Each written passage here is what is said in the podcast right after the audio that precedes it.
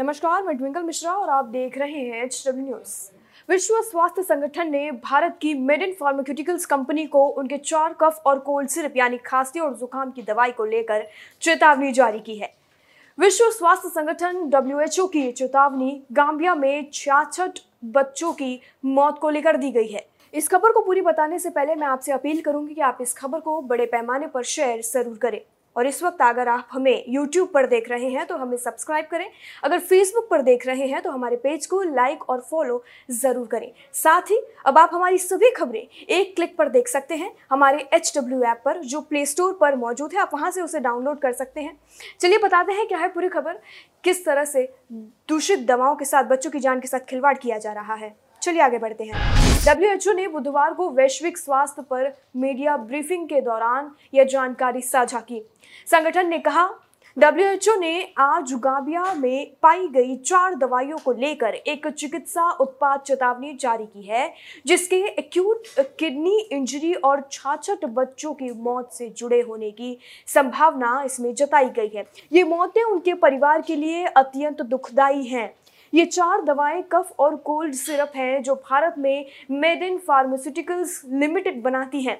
WHO company और भारत में नियामक प्राधिकरण के साथ आगे जाँच कर रहा है। ये दूषित उत्पाद अभी तक गाबिया में ही पाए गए हैं, लेकिन यह अन्य देशों में भी वितरित की गई होंगी। डब्ल्यूएचओ मरीजों को नुकसान पहुँचने से रोकने के लिए सभी देशों को इन उत्पादों की जाँच करने और इन्हें हटाने की सलाह फ़िलहाल दे रहा है। रिपोर्ट की माने तो डब्ल्यूएचओ ने बताया है कि इन दवाओं की जाँच के बाद इनमें डाइथिलीन ग्लाइकोल और इथिलीन ग्लाइकोल की अनुचित मात्रा पाई गई है। रिपोर्ट की माने तो स्वास्थ्य मंत्रालय के एक वरिष्ठ अधिकारी ने अखबार से इस बात की पुष्टि की है कि डब्ल्यूएचओ ने 29 सितंबर को drugs control general of India यानी डीसीजीआई को सूचित किया था कि वो गांबिया को तकनीकी सहायता और सलाह दे रहा है, जहाँ बच्चों की मौत हुई है, जिसका प्रमुख कारण डाइथिलीन ग्लाइकोल या एथुलिन ग्लाइकोल से दूषित दवाएँ हो सकती हैं।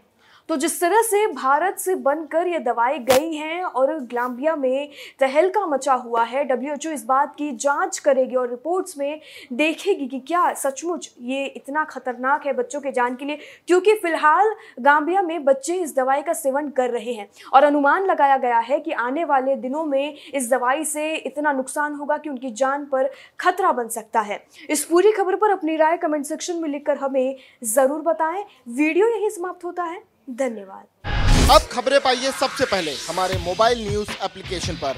एंड्रॉइड या आईओएस प्लेटफॉर्म पर जाइए एच डब्ल्यू न्यूज़ नेटवर्क को सर्च कीजिए, डाउनलोड कीजिए और अपनी सुविधानुसार भाषा का चयन कीजिए। खबरों की भीड़ में अपने काम की खबर पाते रहिए।